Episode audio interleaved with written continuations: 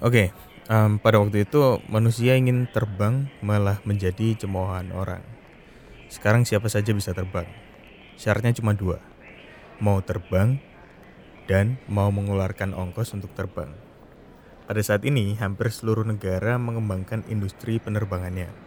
Salah satunya Uni Emirat Arab. Negara tersebut terlihat yang paling giat membangun industri penerbangannya. Uang yang dikeluarkan pun tidak main-main. Ini menjadi timbul pertanyaan sih, mengapa Uni Emirat Arab paling giat membangun industri penerbangannya? Alasan apa yang mendasarinya? Untuk menjawab pertanyaan itu, mari kita melanglang buana.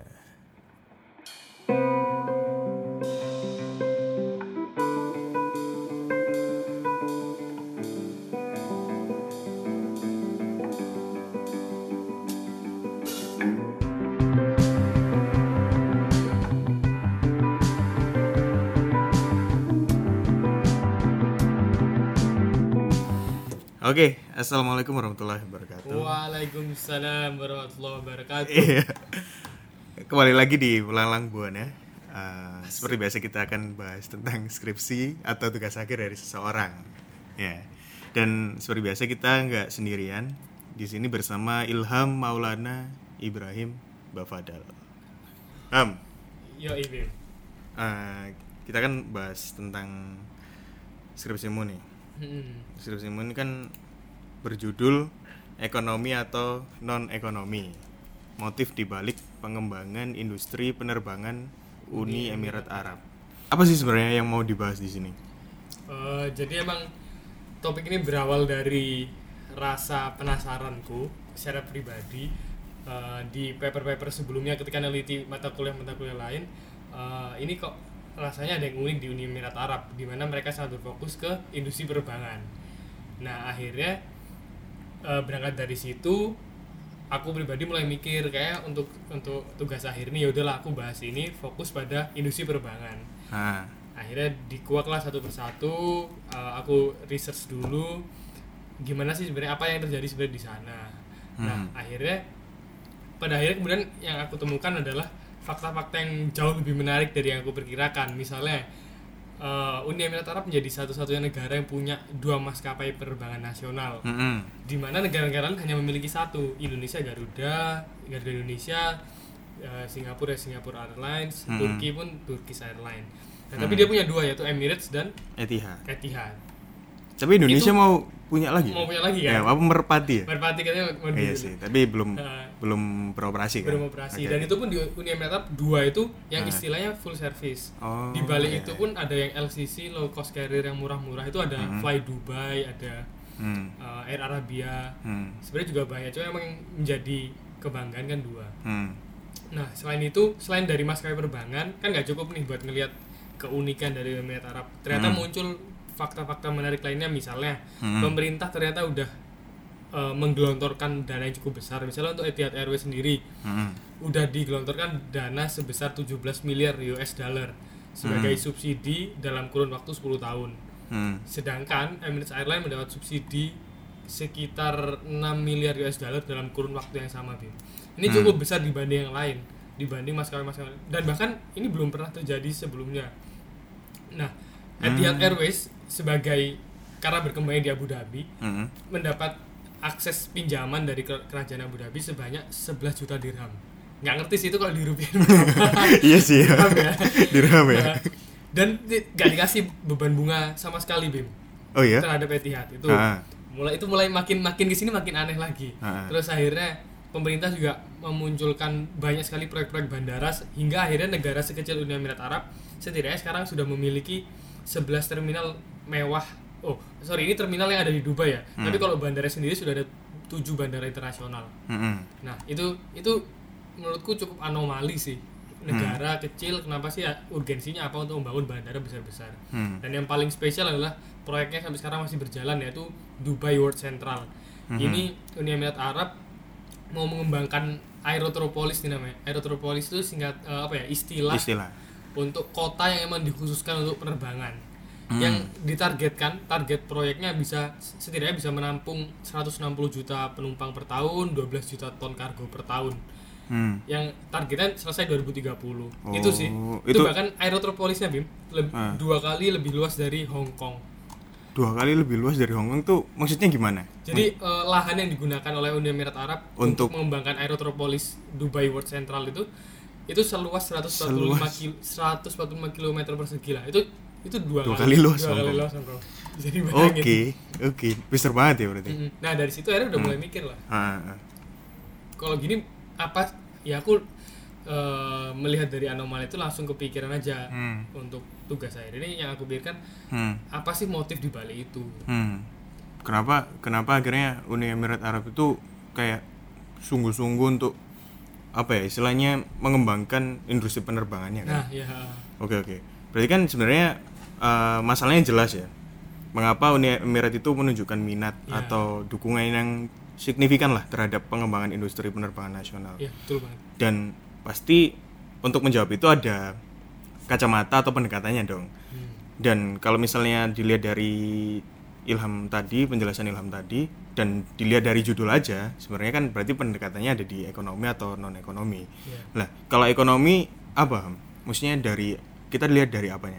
Kalau kalau dari ekonomi jelas karena kita konteksnya ini adalah eh, bisa dibilang ini kan pada dasarnya perusahaan Bim.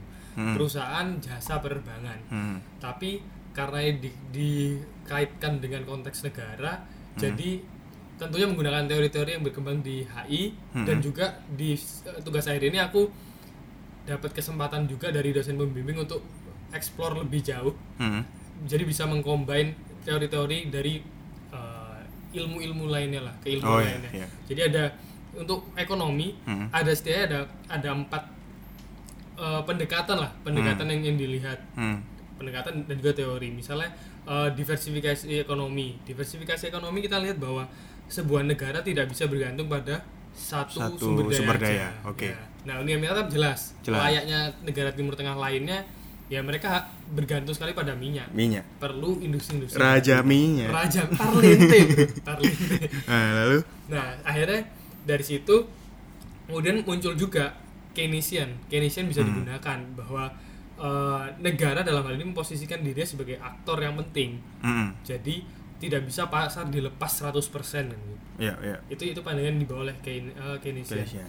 Jadi eh, perlu kontrol negara itu perlu. Hmm. Lalu juga ada multiplier effect Hmm. bahwa bisa jadi industri, pengembangan industri penerbangan Uni Emirat Arab didasari oleh semangat untuk menimbulkan aktivitas ekonomi lainnya Hmm. menunjang karena ini transportasi kan Bim Iya, iya. ada traffic penumpang datang Hmm. ada uh, aktivitas ekonomi di sana Hmm. dan penunjang-penunjang lainnya Hmm. nah multiplier effect ini jelas dari uh, bisnis ya dari bisnis dan ekonomi Iya, iya. p- pembawaannya Hmm.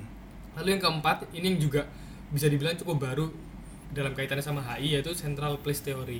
Hmm. Teori ini sebenarnya dikembangkan em, melalui keilmuan transport geografi Ah, bahwa bahwa ketika suatu tempat itu menjadi sentral, Hmm. menjadi sentralitas, maksudnya eh, dari berbagai daerah akan menggunakan titik itu entah itu sebagai eh, jalur transportasi atau apa pun itu, Hmm. maka jelas trafficnya akan meningkat dan itu akan menimbulkan dampak ekonomi. Hmm. Yang lagi-lagi bisa dikaitkan lagi dengan multiplier effect, diversifikasi Hmm. ekonomi lainnya. Oke, Itu jadi sih.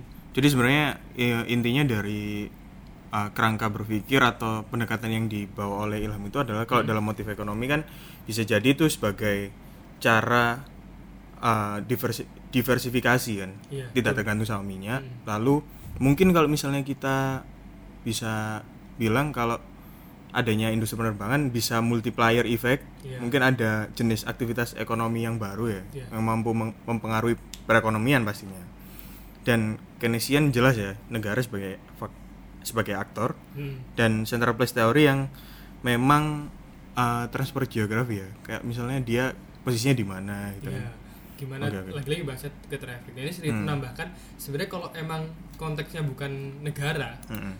orang bisa berkata bahwa ya sudah ketika ekonomi Hmm. yang dicari adalah profit. Profit. Tapi iya. karena ini hubungan sama negara kan, Bu, iya. tentu ekonomi gak sesimpel uh, meningkatnya ekonomi secara angka saja. Hmm. Jadi uh, kalau emang karena sekedar dilihat secara profit ya kita Hmm. beli ke pasar pun itu udah udah Hmm. Hmm.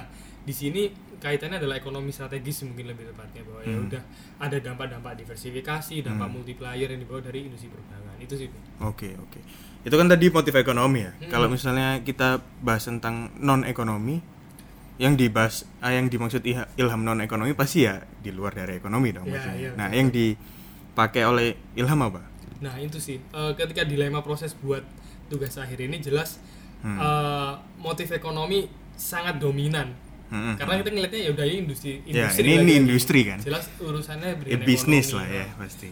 dan sulit untuk mencari pijakan non ekonomi ya Bim. Ya, ya. jujur, dari, jujur dari aku pribadi. Nah Hmm. akhirnya yang paling terpikirkan adalah bahwa memang eh, konteks industri perbankan ini sangat erat, kaita- erat kaitannya jika dilihat dengan nation branding, konsep nation branding. Nation branding. Nation branding ya ini ini Oke. HI banget sih teorinya. Hmm, Bim. hmm, hmm. Nation branding kalau tuh non ekonomi lainnya kan banyak nih. Mm-mm. Non ekonomi jadi sosial, politik, Mm-mm. atau gender bahkan. Ya. Tapi Mm. eh, melihat dari kalau dari aku melakukan initial research terhadap Uni Emirat Arab, yang paling tampak sebenarnya adalah nation branding. Hmm. Nah ini aku bawa teorinya Anhold.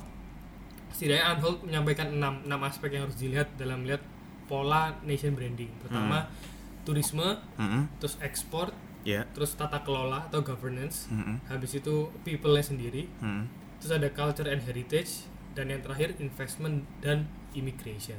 Hmm. Keenam-enam itu bisa dijadikan sebagai indikator Mhm. ketika ngelihat apakah aktivitas suatu aktivitas atau kebijakan yang dilakukan pemerintah itu Hmm. mengarah pada upaya nation branding. Hmm. Jadi dianalisisnya melalui enam itu. Bu. Nah, Itu- tapi tapi aku penasaran sih sama gimana definisi nation branding itu apa?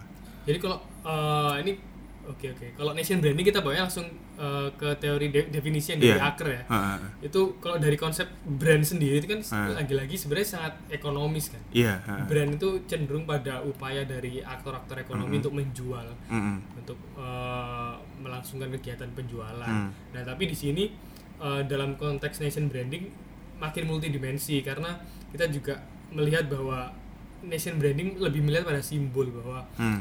Dilakukan suatu suatu aktivitas itu Hmm. untuk menunjukkan bahwa ada identitas yang sedang diupayakan dibentuk Hmm. oleh suatu negara. Ah, oke. Nah, di sini aku melihat bahwa bisa jadi industri perbankan menjadi Hmm. salah satu identitas yang sedang diupayakan. Hmm. Ketika negara lain memiliki khas kekhasannya masing-masing, Mm-mm.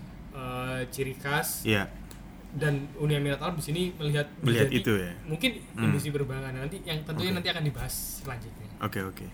Jadi sebenarnya eh, nation branding ini seperti produk branding pada Hmm. dasarnya, cuman kita tarik kepada Anhol kan waktu itu juga pernah bilang kalau misalnya jangan-jangan negara itu juga harus memiliki branding gitu. Nah, kan. Dia berangkat dari situ ya, Iya, untuk dari situ. untuk mencitrakan dirinya sebagai Iya. negara apa sih Ya, sebenarnya. istilah yang paling tepat kayak citra sih. Iya, citra Nah, ya. Citra baik. citra citra dirinya yang mau dibentuk itu seperti apa Iya. dan uh, asumsi dari Ilham itu adalah mungkin industri penerbangannya WA ini Hmm. itu dasarnya dari sini. Apakah dia ingin membentuk citra itu? Nah Ya, kita ya. mungkin buktikan satu-satu seperti uh, kawan-kawan yang lain pada sebelumnya.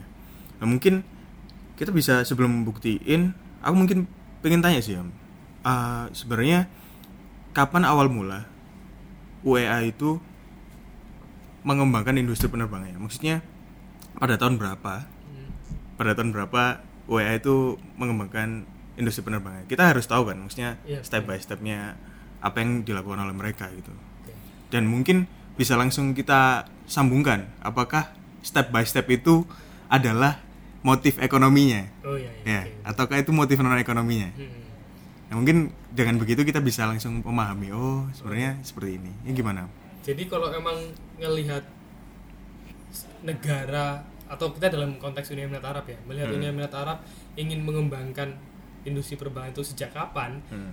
tentu kita gak bisa ngelihat dari satu aspek aja kan. Hmm. Untuk melihat pem- pembangunan industri perbankan ada setidaknya ada tiga lah. Hmm. Tiga itu yaitu pembentukan maskapai, Hmm. kedua pembangunan infrastruktur penerbangan Hmm. seperti bandara dan lain sebagainya, Aeropolis pun juga Hmm. Aerotropolis Hmm. dan juga eh, kebijakan-kebijakan yang mendukung. Jadi Hmm. ada tiga itu. Nah itu Hmm. tidak ada yang memulai duluan, Bim. Jadi ketiga itu Hmm. secara paralel udah udah dimulai dulu. Oh, jadi kayak bareng gitu. Iya, memang Atau nggak ada yang satu step by step itu enggak, Iya. tapi bareng gitu Ya, dari jadi sejak awal memang oke infrastruktur duluan eh, s- berapa tahun sebelumnya lah Hmm. dibuat beberapa bandara itu pun untuk kepentingan Inggris dan Oke. negara barat pada waktu di era kolonial. Era Oh. kolonial, e- era masih sangat militer, dibutuhkan bandara titik tengah untuk melakukan transit. Mm. Karena pesawat pada waktu itu daya jangkaunya belum eh, seperti sekarang yang udah interkontinental, Bim. oh iya iya karena pada waktu itu mungkin eh, pesawat dibutuhkan untuk peperangan ya, Iya, belum betul, yang mengangkut barang atau Iya. mengangkut manusia itu belum ya Ya, jadi Oke. eh, pada waktu itu Dubai lebih tepatnya Hmm. eh, sudah menjadi titik transit oleh Inggris untuk Hmm. melakukan penerbangan-penerbangan ke Asia Hmm. itu yang dilakukan Eh, itu mulai 1960 1969 juga. Nah itu mulai berangsur.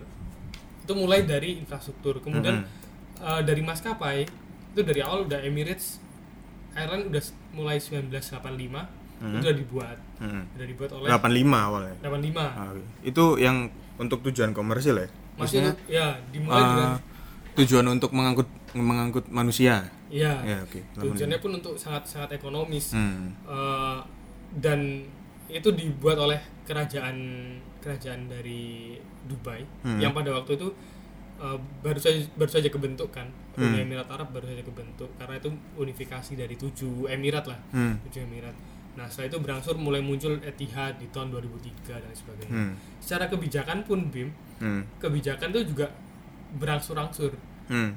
seperti eh, rendahnya biaya bandara Hmm. kemudahan imigrasi segala Hmm. Hmm. macam Hmm. itu digunakan eh, telah dikembangkan oleh Uni Emirat Arab Hmm. sebagai istilahnya stimulan lah Hmm. agar industri penerbangan ini bisa semakin eh, terjual Hmm. karena dengan misalnya kemudahan imigrasi Hmm. terus adanya eh, biaya bandara yang rendah Hmm. tentu secara ekonomi pihak-pihak eksternal akan lebih memilih Dubai ataupun Uni Emirat Arab itu sendiri sebagai titik transit atau sebagai apa ya, opsi untuk melakukan penerbangan Hmm. jadi itu sih eh, itu itu dari arah kebijakannya dan masih banyak lagi sebenarnya kayak ada Hmm. pembentukan free zone Hmm. terus pembentukan eh, GCAA dan DCAA itu semacam eh, aviation authority jadi otoritas yang mengatur segala urusan mengenai industri penerbangan di Uni Emirat Arab Hmm.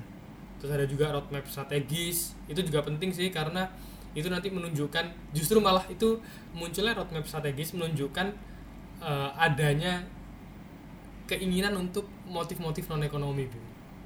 di situ ya di situ nggak nggak cuma itu sebenarnya Hmm. cuma bisa itu bisa dijadikan salah satu contoh Hmm. Hmm. nah itu yang ekonomis Hmm. yang ekonomis tampaknya adalah eh, motif-motif ekonomi dimulai lebih dulu Hmm. dengan membuat bandara, membuat Hmm. kebijakan rendahnya biaya bandara dan lain sebagainya. Hmm.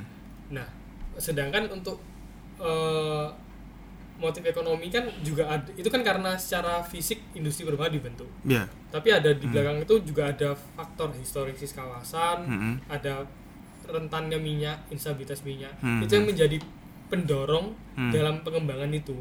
oke oke Jadi ketika misalnya volatilitas minyak, Hmm. kondisinya adalah eh, minyak baru aja ditemuin 1969 Hmm. di Abu Dhabi lebih dulu, habis itu di Fujairah Hmm. dan di beberapa eh, emirat lainnya. Itu Hmm. pada waktu itu memang perekonomian meningkat drastis Hmm. dari yang awal yang mereka agraris menjadi Hmm. minyak. Hmm. Namun eh, ada ada kesadaran ini di bahannya di bahannya Sihab Hmm. itu ada kesadaran dari pemerintah bahwa tidak bisa seterusnya bergantung pada eh, ekonomi secara yaudah resource base. Hmm. Jadi pada minyak saja. Jadi perlu ada dilakukan hal-hal lainnya. Industri-industri lainnya perlu dikembangkan. Hmm. Itu itu faktor masa lalu yang juga mendorong. Hmm. Habis itu ada, ada faktor historisis kawasan karena Hmm. memang sejak awal militer udah memilih secara konteks militer pun Hmm. kan yang dipilih titiknya adalah eh, Uni Emirat Arab yang dipilih, Dubai waktu itu dipilih Hmm. sebagai pengembangan eh, kawasan Hmm. dan titik dan di, akhirnya jadi titik penerbangan. Itu juga bisa menjadi itu juga bisa menjadi motif motif ekonomi Hmm. nantinya. Hmm. Jadi itu sih itu sementara ekonomi lebih di situ guys. Hmm. Jadi kalau misalnya dengar penjelasannya Ilham tadi kan awal mulanya itu kan karena ya Inggris tadi.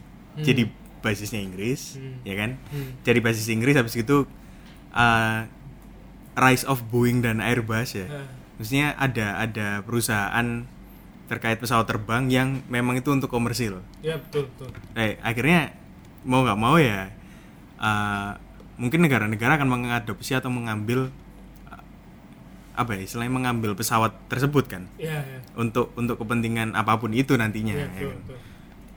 jadi dan ketiga Ilham mengatakan kalau misalnya ada faktor historis kawasannya. Ya ya kan? kalau misalnya emang kawasan tersebut ya dilimpahi berkah oleh Allah Subhanahu wa taala. Dengan minyak ya kan? Dengan minyak. Akhirnya mau nggak mau uh, negara tersebut pasti akan berkembang pesat kan dengan adanya dengan adanya minyak gitu. Tapi ternyata ya itu tadi yang kamu bilang. Mungkin minyak kan akan selalu akan menurun kan produksinya. Ya betul. Dan pasti akan harus memutar balik otak untuk bagaimana caranya mengamankan negara ini. Iya Oke, kalau dari ya jelas ya, maksudnya make sense juga kalau Make sense. misalnya ingin ekonomi. Hmm.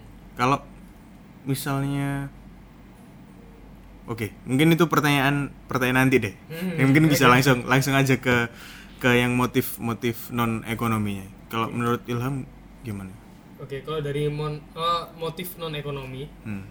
jelas eh, pertama bahwa Uni Emirat Arab berusaha untuk tidak hanya sekedar menjadi apa ya aktor yang getol dengan industri penerbangan Hmm. tapi juga lebih luas dari itu menjadi global hub nah ini global hub ini menjadi apa ya bisa dia bisa dibilang sebagai identitas atau citra Hmm. yang sedang diupayakan oleh Uni Emirat Arab Hmm. dari mana buktinya Hmm. dari berbagai kebijakan lagi-lagi ke- kembali pada kebijakan-kebijakan yang dibuat Hmm. misalnya visi dan misi terbentuknya GCAA dan GCAA. GCAA itu Hmm. Du- Dubai Civil Aviation Authority Hmm. visi misinya pun jelas bahwa mereka ingin menjadikan Dubai menjadikan Uni Emirat Arab menjadi kawasan global hub Hmm. terutama dalam konteks industri penerbangan Hmm. lalu juga adanya uh, roadmap strategis Hmm. jadi karena Uni Emirat Arab ini kan sebenarnya terbentuk dari tujuh emirat kan? Hmm. ada Hmm. Dubai, Abu Dhabi, Sharjah, Fujairah, Hmm. Umm Al Quwain. Nah, ketika mereka bergabung, mereka pemerintahannya adalah federal. Jadi Hmm. masing-masing kawasan berhak mem- membuat kebijakan-kebijakan strategis, roadmap strategis, dan hampir seluruhnya Hmm. menyatakan bahwa penting untuk menjadi global hub eh, di masa sekarang. Hmm. Nah, Kenapa memang itu? secara akhirnya secara timeline Hmm. eh, yang tampak adalah mulai muncul peralihan Bim. Hmm. dari yang motif non eh, motif ekonomi yang di awal Hmm. karena didorong oleh masa lalu Hmm. ma- ketidak apa ya merasa tidaknya tidak aman dengan kondisi bergantung pada minyak Hmm. oke dimulai dengan motif ekonomi namun berjalannya waktu pemerintah terlihat sudah menangkap bahwa industri penerbangan lebih dari itu Hmm. industri penerbangan lebih dari uh, pengembangan ekonomi untuk hanya untuk memberikan jasa penumpang dan lain Hmm. sebagainya. Namun justru bisa menjadi identitas baru, citra baru. Hmm. Itu yang kemudian dibuat. Hampir seluruh emirat menyatakan bahwa divisinya atau di roadmap roadmap strategisnya bahwa mereka ingin untuk menjadi global hub. Hmm. Itu sih. Yang kemudian terimplementasikan pada berbagai kebijakannya. Hmm. Misalnya gini. eh, penerbangan maskapai penerbangan kayak Etihad maupun Emirates mereka berusaha menunjukkan eh, gimana ya Etihad berusaha menunjukkan bahwa ini loh budaya Arab yang hangat Oke. visinya pun Oke. visi yang dibawa Etihad adalah be the best airline in the world Hmm. lalu connecting the globe via Abu Dhabi, Abu Dhabi. Connecting the globe via Abu Dhabi. ya itu jelas bahwa oke. connecting itu menjadi visi utamanya Hmm. connecting dan ada kata the world bahwa eh, yang diambil bukan lagi peran kawasan Hmm. regional t- tapi global Hmm. itu juga didukung oleh banyak hal sebenarnya Hmm. Eh, dan juga misalnya branding seperti upaya branding desain desain eh, pelayanan Hmm, dekorasi interior Oke, ah. livery pesawat itu semua selalu dikaitkan dengan Timur Tengah lagi-lagi dengan Timur Tengah Hmm. dan budaya-budaya yang disebut sebagai budaya yang hangat. Iya iya. Disebut sebagai budaya yang hangat ya. Nah, itu Hmm. dalam uh, analisisku Etihad berusaha menunjukkan bahwa ini loh identitas Arab. Oke. Nah, Oke. tampaknya Hmm. analisis lebih lanjut adalah Hmm. industri uh, status global hub ini digambar uh, lebih spesifik diarahkan tidak hanya pada kultur Arab aja bahwa sudah mewakili Arab dan sebagainya. Hmm. tapi juga kemajuan. Jadi mereka karena memang dasar pengembangan Uni Emirat Arab ketika tujuh emirat itu bersatu, Hmm. motivasi awalnya adalah sama yaitu menjaga tradisi yang ada, Hmm. namun tetap melakukan pengembangan-pengembangan Hmm. yang eh, sangat erat kaitannya dengan modernitas. Oke. Itu yang digambarkan, menurutku digambarkan dengan jelas oleh Emirates. Oke. Ketika Etihad berusaha menunjukkan kultur-kultur Arab, Emirates Hmm. di sini justru menunjukkan pelayanan-pelayanan sangat futuristik Hmm. dan selalu menjadi pionir dalam hal pelayanan. Misalnya kayak Hmm. gini, Emirates adalah eh, maskapai pertama yang bikin wifi on board. Oh, Wifi on board. that's why kenapa kok sekarang banyak anak-anak muda zaman sekarang bisa itu ya. Maksudnya Internetan. internetan ya. Masih bisa status Instagram. Iya, itu betul. awalnya dari situ. Ada situ. Wifi on board. Ah. Terus eh, EOB, Entertainment on Board. Oh, TV, iya, TV, iya. TV, TV, TV. di, di pesawat. TV itu yang pesawat, pertama kan. kali adalah Emirates. Hmm. Jadi tampaknya memang modalnya besar sekali untuk Iya R&D sih. mereka research and development ya. Hmm. Terus juga eh, shower. Sekarang kam- kamar Oh mandi. iya bisa bisa mandi. Iya, sekarang Iya, sekarang iya. udah mereka punya konsep suites atau hotel. Oke. Jadi mereka punya ada Iya, satu iya. untuk untuk dua penumpang bisa punya kamar, tempat duduk dan juga kamar mandi. Iya iya. Dari segi penerbangannya pun, Mm-mm. ini mereka didukung oleh lagi-lagi kemajuan masa kini, Bim. Mm-mm. Dulu pesawat itu dulu pesawat hanya bisa daya jangkaunya eh, sekitar ya 4 jam itu udah udah udah cukup cukup jauh Cukup jauh ya 4 jam. Itu yang juga dulu kenapa alasan uh, Uni Emirat Arab menjadi titik transit oleh Inggris dan Hmm. negara-negara barat kan karena daya Hmm. jangkaunya belum belum luas. Hmm, Nah, hmm. di sini sedangkan sekarang udah Hmm. muncul Airbus A380, ada Boeing 777X. Hmm. Itu daya jangkaunya udah 15.000 km ke atas. Itu berarti berapa jam? Itu Kira-kira. wah itu kalau kalau jam udah bisa belasan, Bim. Oh iya. udah Oh iya bisa- sih kita bisa kita belasan. bisa langsung itu ya. Ke Nah, sedangkan aku iseng, aku iseng nih. ah, Eh, aku dua hal yang aku coba analisis ini ini bisa dibilang bukan HI sih jauh dari HI cuma aku iseng aja ya waktu ah, proses ini. tuh? Ah, ketika misalnya eh, ada di website salah satu hmm, website hmm, sorry aku aku lupa juga nama websitenya Hmm. itu bisa mendeteksi dari titik sini dari satu titik hmm, ketika menggunakan pesawat ini daya Hmm. jangkau berapa ribu kilometer hmm. itu sudah bisa menyentuh mana udah bisa menyentuh mana nah dengan kapasitas daya jangkau A380 aku coba Bim titiknya Hmm. Iya. dari Uni Emirat Arab Ah, ah, itu ditarik dengan radius di atas 15.000 ah, ah. itu sudah Ternyata. bisa menyentuh semua daratan Semua daratan. kecuali lautan kecil di sebelah Amerika Selatan Yang penting daratannya tersentuh kan? Iya. Daratannya Nah, itu, tersentuh. itu gambarnya ada di di uh, tugas akhirku kalau misalnya teman-teman nanti Oke, minta, siap. oke? Siap. itu, itu, itu aku capture Iya, iya. jadi ada da- bisa menjangkau semua daratan Iya, iya. dan sebelum itu nah Oke, ini aku lupa Aku, fakta aku makin makin tercerahkan nih. terus ada lagi fakta ketika akhirnya eh, ternyata ketika misalnya gini standar penerbangan internasional itu adalah 4 jam atau 8 jam Hmm. 4 jam sampai 8 jam Hmm. nah 8 jam itu sebagai eh, standar penerbangan rata-rata penerbangan ketika ditarik dari titik Uni Emirat Arab itu sudah bisa menyentuh setidaknya 2 per 3 populasi dunia Oke. itu 8 jam 8 jam. jadi jelas itu itu market yang besar kan Iya, jelas. lagi Iya, itu bisa oke, dikaitkan oke. dengan motif ekonomi Hmm, hmm, hmm. bisa juga dengan nantinya dengan non ekonomi kan tetap bisa Hmm. bahwa mereka keinginan impian mereka untuk menjadi global hub Hmm, hmm. dengan adanya armada 380 yang daya jangkaunya bisa seluruh daratan Hmm. ya sudah Oke. tidak ada lagi hambatan secara teknis Iya, iya sih. mereka benar. bisa kalau mau global hub sekarang tinggal mengupayakan kebijakan dan lain sebagainya Iya, iya, iya. Gitu, Tapi gitu. iya sih, oke. Aku aku mulai mulai paham nih. Sebenarnya berarti dengan dengan adanya fakta-fakta tersebut, Hmm. eh, motif non ekonomi pun juga semakin muncul kan. Ya, Mungkin betul, apa yang didefinisikan oleh nation branding itu tadi, Iya. turisme yang mengangkat, ya kan. Ya Dan turisme juga Turisme turisme pasti juga ke situ kan. Iya. Banyak banyak sekali hal-hal apa ya istilahnya.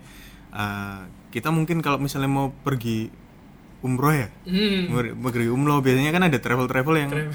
apa ya istilahnya menawarkan untuk mau transit ke mana gitu kalau nggak ke Turki ke Qatar ya Iya. ke Dubai gitu ya Iya. kan turisme turisme turisme itu mengangkat Iya. lalu dengan hal eh, apa ya people-nya pun juga terlihat gitu loh ya betul maksudnya eh, semua semua kultur itu bisa masuk ke situ sebenarnya Hmm. dan people pun ada tambahan lagi bim misalnya kayak gini Hmm. sekarang eh, Uni Emirat Arab setiap tahunnya bisa menyelenggarakan berbagai acara internasional di sana. Iya, iya sih itu mereka itu. getol-getol sekali getol tuan banget rumah, sih, iya, iya. Misalnya apa F1 Ya. atau mereka sedang berupaya apa eh, untuk lomba-lomba olahraga lainnya itu juga banyak di situ. Hmm, hmm. Dan itu kan eh, tidak hanya tidak bisa dilihat hanya konteks ekonomi kan. Iya. Lagi-lagi di sini jelas nation brandingnya menjadi titik temu lah, titik Hmm, temu hmm. pusat terhubungnya dunia.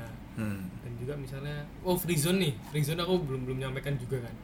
Mereka buat Nah, prison gimana maksudnya? mereka buat setidaknya di Uni Emirat Arab itu ada 45 free zone. Free zone itu yang dimaksud adalah perusahaan-perusahaan dunia Hmm. dari negara mana pun Hmm. bisa membangun eh, bukan membangun, menjalankan aktivitas ekonominya Hmm. di free zone yang ada di di wilayah Uni Emirat Arab.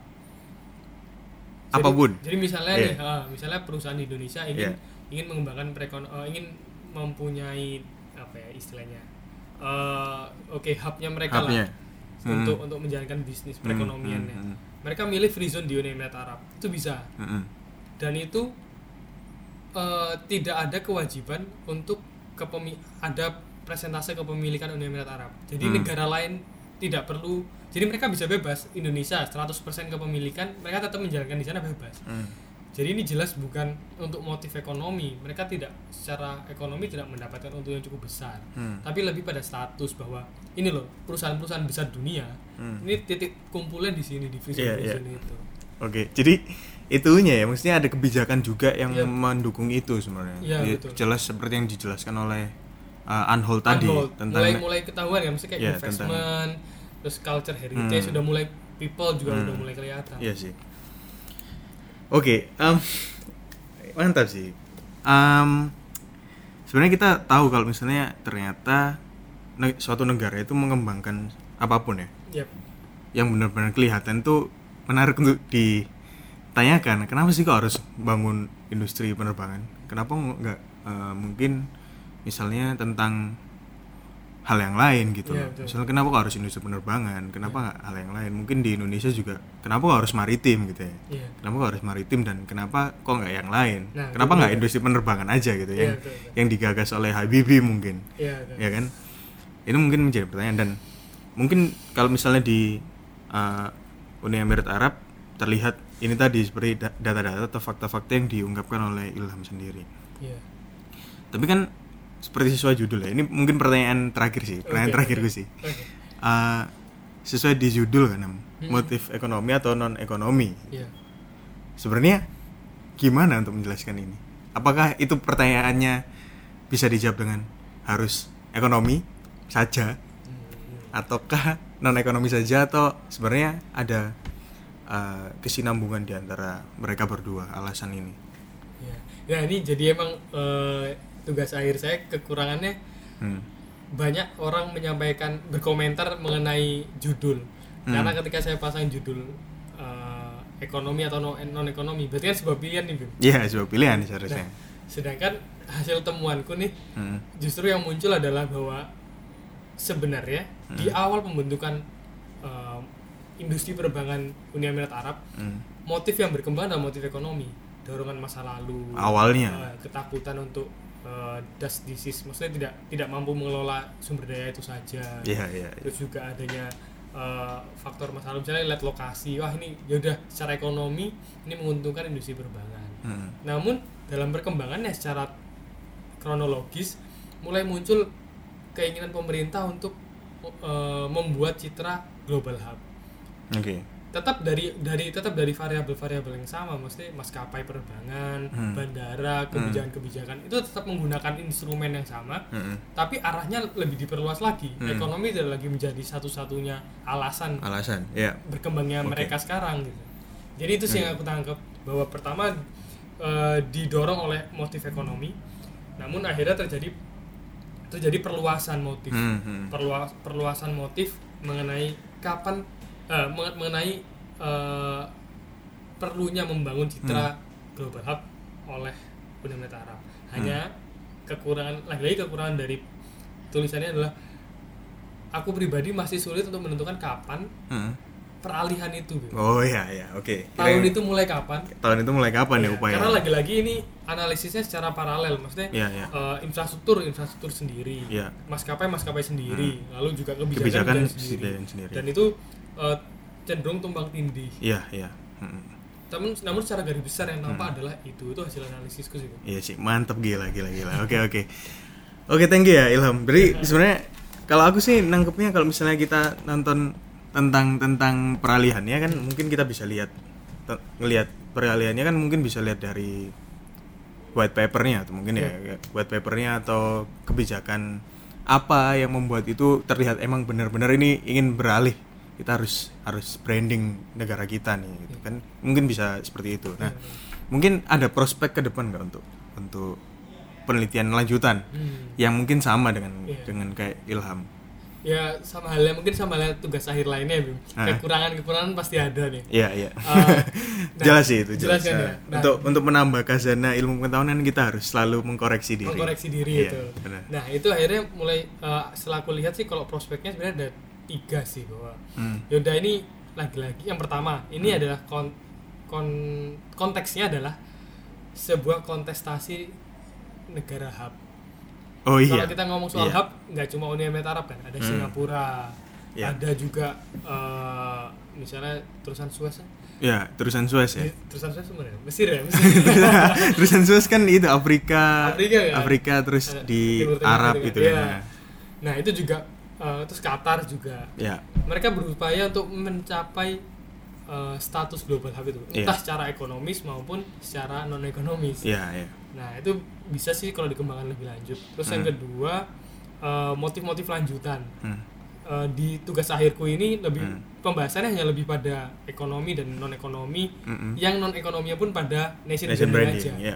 jadi gak menutup kemungkinan nanti ada teman-teman nih habis denger ini punya argumen lain Iya, motif iya. ini motif politik misalnya Ya, atau motif politik. individu monarki di sana Iya. itu juga bisa sih atau emang kepentingan individunya mereka aja Iya, gitu kan iya. ya mungkin bisa jadi parlinti parlinti mereka iya gitu. iya.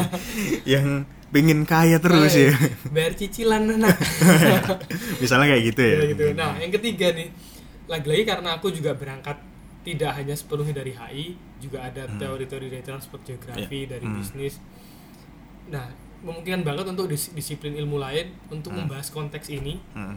menggunakan kacamata yang berbeda. ya betul sih Hmm. Lagi-lagi kembali sih pada bahwa ya udah HI ini interdisipliner ya. Iya, interdisipliner yang istilahnya kita melihat dari satu irisan-irisan disiplin ilmu yang lain kan Iya, untuk melihat Suatu fenomena. suatu fenomena. Betul, betul Oke. Deh, mantap kalau gitu. Oke. Thank you ya Ham. Ya, mungkin you. mungkin itu jadi apa ya uh, penutup kita episode kali ini melalang buana. Seru juga sih. Mungkin teman-teman kalau misalnya ingin diskusi lebih lanjut terkait uh, apa pun ya, Hmm. mungkin konteks ini industri penerbangan atau status hub-hub yang lain, Hmm. mungkin bisa langsung kontak ke Ilham ya. aja. kontak ke Ilham. ya. mungkin bisa diskusi bareng-bareng lah istilahnya. Iya, iya. ya udah kalau gitu terima kasih Oke, uh, thank you, Bim. Ilham. Gila, makasih ya. Iya, iya. Mungkin episode melalang buana lainnya mungkin kita bisa bahas yang lain. Oke. Dan nanti kontak Ilham di Instagramnya boleh ya. Nanti Boleh, ditulis boleh. di deskripsi. Iya. Mungkin gitu aja. Oke. Uh, terima kasih sobat melanglang buana yang selalu stay tune di sini. Ya, semoga stay tune terus dan jangan lupa share juga uh, tentang melalang buana. Hmm. Gitu aja teman-teman. Saya Bima Aditya. Saya Ilham Bafadal. Oke, kita pamit undur diri. Bye bye. Bye. Assalamualaikum warahmatullahi wabarakatuh. Waalaikumsalam.